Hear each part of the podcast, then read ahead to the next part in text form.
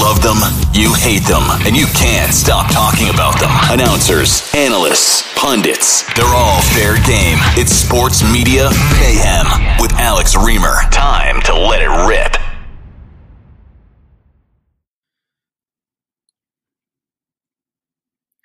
All right, and welcome in everybody to another edition of the Sports Media Mayhem podcast. My name is Alex Reimer. It's a pleasure to be with you here today, this Wednesday, August the 3rd, as it is each and every week. I had a wonderful long weekend in San Francisco. Thank you for asking. It was my first time to SF, as the locals call it, since I was about 14 years old when I went with my parents. Suffice to say, I had a bit of a different experience this time, and I will just leave it at that. Uh, but yes, we're back here, Sports Media Mayhem podcast. Uh, have a good show lined up for you all this week. Coming up in a few moments, I will welcome on an old friend of mine, Ben Volin, Patriots writer, national NFL writer for the Boston Globe. Ben was way out in front of this incredible Tom Brady and Dolphins tampering story. So I want to talk to Ben about how the reporting process works on a story like this. He published a big feature story in the Globe about Brady and the Dolphins in April. It had, I think, an incredible headline a secret plan, a bombshell lawsuit, and a soccer match inside Tom Brady's unretirement. Dun dun dun.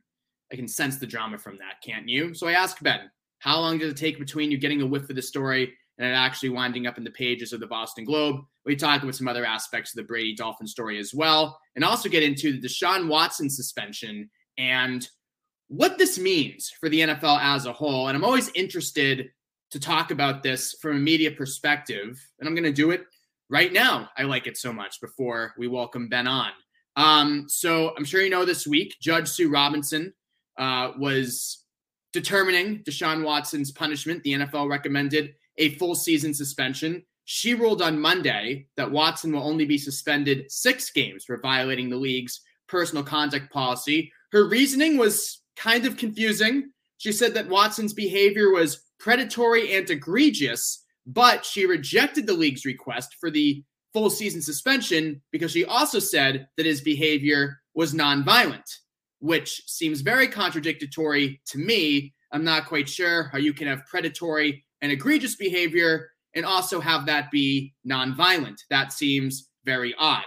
Uh, but Judge Robinson has ruled six games, and now the proverbial football is back on the NFL side of the field. Now the league will decide whether to accept or reject Robinson's suspension. I'll have more on that in a moment. But as we've talked about before on the show, I think most specifically when we went over the Washington Post's feature story on Adam Schefter and the high profile screw ups he's had over the last year from misreporting on a domestic violence case involving Vikings running back Dalvin Cook to the uh, really uh, insensitive way he reported Dwayne Haskins' death, uh, bringing up his unsuccessful career as an NFL quarterback, uh, a number of high profile blunders for Schefter over the last year or so that makes you wonder or makes you say, mm, maybe a guy like Schefter, who's always on and is always tweeting breaking news, always getting out of press releases, maybe he should just stick to the X's and O's and leave these serious off field issues where serious violent crimes are being committed or there's death involved, like in Dwayne Haskins' case. Uh, maybe it's better for Schefter to take a step back and leave these stories to those with a bit more of a wide angled perspective and those who can take the time to have a bit more of a wide angled perspective. I would say the same thing applies to any sports writer who writes about these issues purely in a sports context. And uh, that's what we had this week with a columnist by the name of Marla Ridenour of the Akron Beacon Journal. Uh, she wrote, I think, it's a column that almost reads as a parody. If you want an example of somebody just putting on the sports blinders and ignoring all other serious real world issues, uh, this column in the Akron Beacon Journal by Marla Ridenour certainly uh, fits that criteria. Here's the headline, and it frankly tells you all you need to know.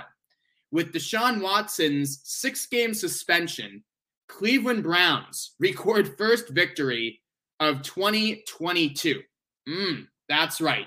Deshaun Watson getting suspended six games after being accused by 24 different women of sexual misconduct, 24 poor women who are just trying to give him massages in the heart of COVID, by the way, when their businesses are probably closed down, doing everything they can to try to survive, make, make an extra buck during those horrible, scary, dangerous times. And and, and Mara Ridenour looks at it and says, forget all of them. Deshaun Watson's only out for six games, only a third of the season. That is a win. That is a win for the Cleveland Browns. What a way to kick off 2022.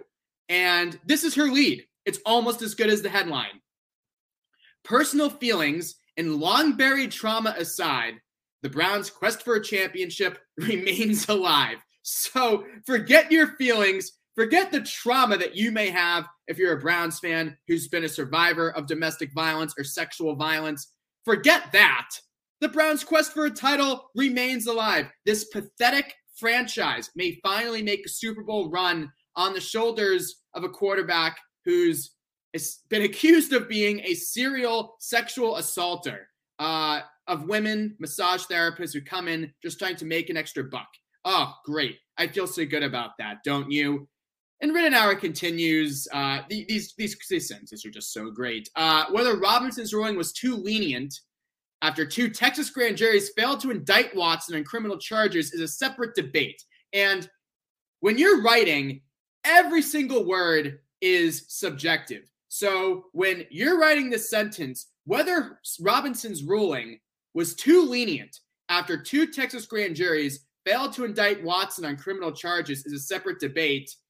You're not just saying that's a separate debate. You're saying, uh, yeah, no criminal charges here. In my mind, debate settled. Never mind that standards for a criminal indictment, much different than the standards the NFL is using to justify its suspension of Watson and its disciplinary policy. Never mind all that. Cleared by two grand juries, up, nothing to see here because, as we know, uh, everybody who's ever committed sexual assault has been indicted on criminal charges, right? They never miss it. If you're not indicted, it means you're innocent. We all know that please. I guess all these 24 women just lying. They must have loved. The, they must have wanted the publicity. Uh, and then she runs into the schedule. And it's important that, by the way, this is a woman, Marla Ridenour. So it shows that these kinds of views are not just exclusive to men. Uh, women can have really bad opinions about sexual misconduct and these issues as well. Uh, she runs through the Brown schedule. She says that Watson will play against the Ravens and Bengals and Bills and Steelers. Oh my. Uh, and she just and and he'll basically be on the field for every big game they have except the one against the Chargers in early October. So Mara Ridenour says it's a big win for Cleveland. I understand wanting to be a little different, and frankly, if you were to write a column in the Akron Beacon Journal or any publication about how Watson's six-game suspension is not nearly enough, uh, you know, you're going to be far from the only voice saying that. So, in one way, I do credit this columnist for trying to think a little outside the box and trying to give a bit of a different perspective on it because let's be real, hammering Roger Goodell and hammering the NFL for whitewashing sexual violence uh, is not really the most brave or original take at this point. It's an important take to have, but if you want to make an impact as a columnist, you want to try to find the angle that people are not talking as much about.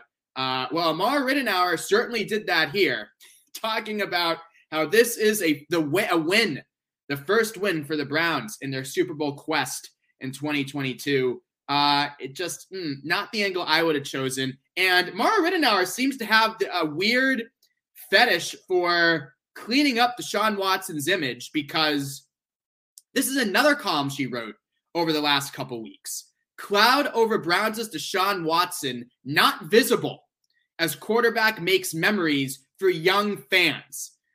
Of course, when Watson showed up to Browns training camp, he was given an ovation by the Browns fans in attendance, and the young kids apparently had a good time as well. I mean, again, Deshaun Watson gets a standing O from Browns fans at training camp, and you as a columnist, you're writing about how the clouds over him. Yeah, just clouds. Yeah, these 24 women accusing Watson of forcing them to touch him inappropriately. Yeah, they're just clouds. And they're not even visible because we're at training camp. And Deshaun Watson is making all these memories for the young fans come true. So I don't mean to rip on Mara Ridenour of the Akron Beacon Journal. She's a local columnist. I'm sure she's working hard. trying to make an impact. But if you want to teach a course on the way for sports writers to not write about these kinds of issues, I would just point out the Deshaun Watson comes and rest my case. Um, so the other part of this Watson equation is the question I raised at the top of the show. What kind of impact, if any, will this have on the NFL? And we've seen this happen time and time again. There's severe underpunishment when it comes to sexual misconduct. There's all of this fleeting outrage, tweets, columns, you know, now videos, takes, what have you. Everyone rips on the NFL for not caring about women, not caring about promoting the image of the league. And then it moves, and then everyone moves on. And when Deshaun Watson returns in week seven, he'll get a pop from the home crowd, and that will be it. It will seldom be mentioned again. If the Browns do wind up in the playoffs, then maybe you'll have a passing mention of these so called clouds that were hovering over Watson. And I'm sure you'll have some buffoon car analyst try to frame it as a redemption story and they'll get crushed. But other than that, it, it won't really be brought up. And history shows us it won't have any impact on NFL ticket sales, on NFL interest, on NFL TV ratings, all you need to know about that is at the height of the whole Ray, Ray Rice saga in 2014, female viewership increased for the NFL.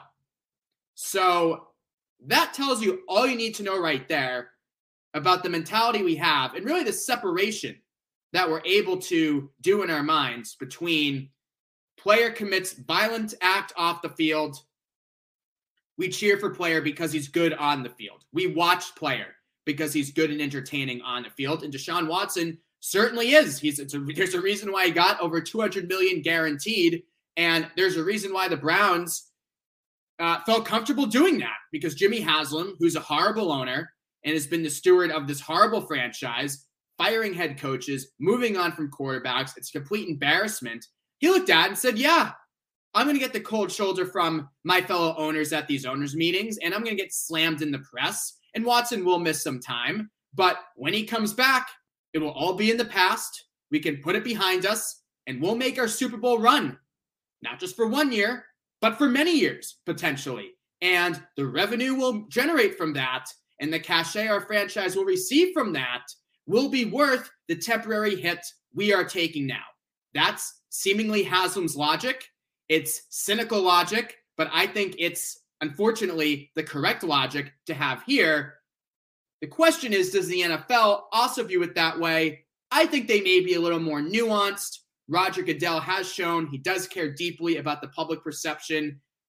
All you need to do is go back to the kneeling controversy a few years ago with Trump and how the NFL bent over backwards to try to acquiesce both parties, the White House and the players who wanted to protest during the national anthem. And you know, that old adage, those who try to please all wind up pleasing no one at all. And that's true. But the NFL tried to do it years ago with the kneeling because they do care about public perception. And with that in mind, uh, Roger Goodell already went through the Rice catastrophe. Uh, Greg Hardy, there have been unfortunately a few others.